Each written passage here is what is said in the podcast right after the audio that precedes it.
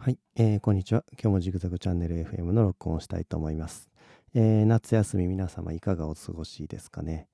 まあ大人はね、夏休みって言っても、まあ正直仕事あるんで、僕みたいにサラリーマンだとね、まあ休みって感じじゃなくて、ただ単に子供が休みなだけでね、毎日遊べ遊べって言って大変な季節ですけど、えっ、ー、とね、あ前回だったか前々回だったか、あの、子供のね、読書感想文の話したと思うんですけど、そのことに関して、えっ、ー、と、レターが来たんで紹介したいと思います。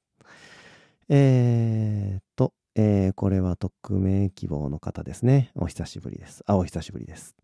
えー、188回目のジグザグチャンネル FM を、えー、拝聴しました。絵本は大人も子供も学びが深いもので僕も読んでいます。絵本の中でもおすすめなのが、ハンス・ウェルヘルムさん作のずっと大好きだよという絵本です。この絵本はタイトルからわかる通り少し悲しいお話ですが、実に学びが深い本だと絵本だと思います。いつか忘れましたが、昔小一の教科書にこのお話が載っていた記憶があります。あらすじは長くなるので省略します。で、もう一つは366個の話が載っている本です。こちらもすでに読まれていたらすみません。僕は一つ持っているんですけど、調べた限りたくさんのシリーズがあります。この本は各ページごとに日付が書いていて、1年間毎日違った話を読むことができるというものです。絵本というよりも神話だったり、言い伝え、昔話などいろいろなジャンルが載っていて、お子さんに寝る前に毎日読んであげるとちょっと賢くなるんじゃないかな。読書感想文大変ですよね。あれ学校であんまり詳しく習ってないのに宿題でいきなり出されると困ります。長くなってすみません。これからも熱中症に気をつけて日傘をうまく使いながら過ごしていこうと思います。ということで、えー、どうもありがとうございます。えっ、ー、とね読書感想文の思い出えー、とかね僕の子供の読書感想文の話とかした話だったんですけど前このうん、188回目やったかなのポッドキャストは。まあそれを聞いていただいてのレターなんですけど、えっ、ー、とね、このずっと大好きだよっていう絵本、ちょっとね、僕読んだことなかったんで調べたんですけど、えっ、ー、と、まあざっくり言うと、まあ、一緒に暮らしてた犬が死ぬっていう話なんですけどね。これはね、ちょっと危険ですね、うちの場合は。あのー、うちのね、長女はね、まあ今小学1年生なんですけど、4歳ぐらいからね、あの、死、人、人とか動物の死、物、物の死、えー、普通のものね、無機物でも死っていうことに対してね、めちゃくちゃ敏感でね、あの、例えばなんかもうボロボロになったね、折り紙とか、折り紙でなんか狐とか折って、でそれ置いてあるんですよね、ずっと。でも部屋も狭くなるし、こもうこんなん使えへんから、捨てるでとか言ったら、ちょっと待ってみたいなね。ここれもし捨てたらどうなっちゃうの？みたいなね。かわいそうとかえー、っと天国に行けるの？とかなんかそんなこと言うようになってきて4歳ぐらいから。で人間は死んだらどうなるの？とかね。で燃やして灰になっちゃうの？とかね。そうなったらあの何て言うのかな。私との思い出も全部忘れちゃうの？とか。でうえーンって泣いたりとかね。その死っていうことにねその一度考え出すと取りつかれたようにそのずっとそのことをね思い詰めてちょっとねかなり何て言うのかなセンシティブなんですよね。うちの子供は何でかわからないですけど僕は子供時代そんなこと一切なかったんですけどうんで実際にまだあの親戚とかねでペットが死んだとかそういうことは一切経験したことないんですけどその絵本で見た話とかテレビで聞いた話とかね。なんかそういうのからその死っていうのを必要以上にこの深刻に受け止めてて、ね、もしあの私が死んだら私のこと私と他の人たちとの思い出はどうなっちゃうのとか、ね、もしパパが死んだらパパは私のこと忘れちゃうのとかそれをね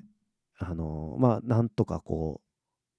うなんなんていうかなまあ嘘はつかないようにあの人っていうのはこうでこうでって説明してまあその時はまああのなだめるっていうかまあ時間が経つのをただ待つしかないんですけどまあ泣いたりするのが収ま感情が収まったとしてもまた次の日とかさ夜寝る前にこう電気消して静かになった時とかにまたそれを思い出してまたこう人間の死について苦しむというかね。なんかそんな感じの子なんですよねうちの長女は。小学校1年でそんなこと考えてたかなって思うんですけど、なんで、ちょっとね、このペットの犬が死んじゃうって話はね、とっても危険ですね、これは。えー、ちょっとせっかく提案いただいたんですけど、うちの子にはちょっと見せられないなっていう感じですね。なんかよくさ、子供になんか、あのー、年齢制限ってあるじゃないですか。映画とかドラマとかでね、何歳以上じゃないといけないとか、ゲームとかでもよくありますよね。レーティングっていうのかな。僕子供の時ねこんなもん何のためにあるんかなって思ってたんですよ。でもいざ自分の子供がねそういう子供だって初めて分かりましたねその重要さが。なんかこう何て言うのかな例えばうちの子供今ロシアとウクライナが戦争してますよね。なんかそのニュースの絵がちらって映っただけでなんかどうしてロシアの人はこうやって人を殺すのとかっていう話をねもう延々自問自答するんですよね。で自分だけじゃなくてそう親にも聞いたりとかしてすごいその敏感な子供でそういう子供にはねやっぱちょっと見せない方がいいなっていうふうに思いますね。もうちょっとその大きくなってねその死というものを受け入れる準備ができるようになってからそういう話をしないとちょっと危険だなっていうのを感じますね。なんか NHK の教育ってあるじゃないですか子供向けの番組。あそこの中で日本語で遊ぼうやったかな。なんかこう日本のねあの昔からある言葉とか詩とかを紹介する番組があるんですけど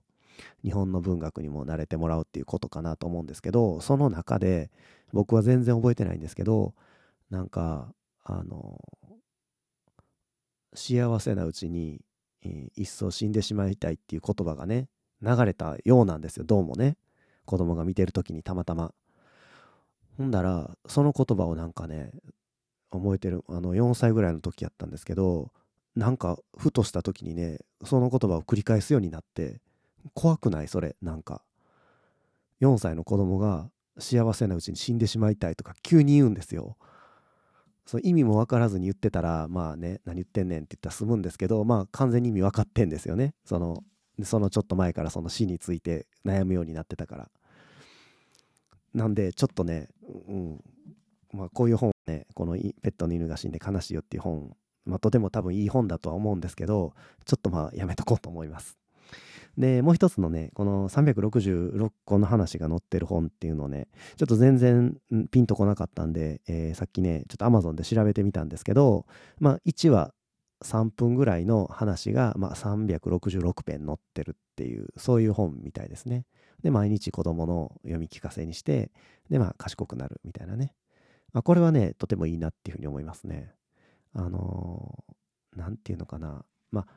子供ってさ、とにかくね、あのー、何もしてない時間っていうのはね、まあ、退屈で仕方ない。まあ、自分も子供の時そうやったんで、これはまあよくわかるんですけど、なんかね、あのー、とにかくこう、話してほしいんですよね。で、クイズしてくれとか、あの逆に向こうからクイズ出してきたりとか、要するに話題が全然ないから、で、なぞなぞを言ってくれとかって言われるんですけど、なぞなぞったってね、別にそんな普段からなぞなぞばっかり考えてるわけちゃうんで、何も出てこないんですよね。パンはパンでも食べられないパンなんだとか最初は言ってたんですけど、毎日、毎日同じクイズってわけにもいかないじゃないですか。なんで、こういうね、あの、なんか読むもんがあったらね、助かりますね。その親としては。その、毎日読んでて子供が賢くなるとか、この説明には書いてるんですけど、まあそういう要素はね、子供が賢くなるかどうかは、やっぱ子供次第だと思うんで、そういうのが全然響かない子もいますしね。で、逆に、そのうちのその長女みたいにね、一回聞いただけなのに、いつまでもその死にとらわれるようなね、こう深くこう考え込んでしまうような子とか、まあいろいろだと思うんで、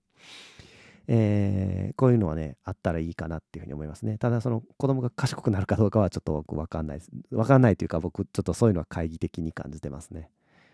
これをやったら子供が賢くなるみたいなのは、まあ万人には当てはまるものっていうのはないと思うんで、合うか合わないのは人それぞれだと思うんでね。えー、っとね、まあ、ただ、ただ、あの本っていうのはやっぱりね、書店でね、書店で確認して買いたいですね。あるいは図書館で一回読んでみて。大人になって僕が自分で読む本だったらね、まあそのネット通販で買っても、まあ大体どんな本かっていうのはわかるし、ね、面白そうとか面白くなさそうっていうのはわかるんですけど、子供ってね、やっぱわかんないんですよね。何回かその、大人が見繕って本買ってあげたりとかね、通販で買ったこともあるんですけど、あのー、全然興味示さない本っていうのがあるんですよね、子供が。で、もう、やっぱりもう、まあ、ほんでどうしたらいいんかなっていろいろ悩んだんですけど、やっぱ究極的にはね、あの、実際に本屋に連れて行って、で子供に本見せて、これ欲しい、あれ欲しいって言った本を、あの、買うのが一番いいですね。いや、こっちの方がいいんちゃうかなとかって思うことあるんですよ。で、最初の頃は、いや、こいや、今、それ欲しいって言ったけど、こっちの方がいいんちゃうかなって言ってね、こう、親の意見でこっちの本買うわって買ったことあるんですけど、もうね、いつまでもそのこと言うんですよね。本当は、私が本当に欲しかったのはあっちなのに、なんかパパがこっちを買ったとかね。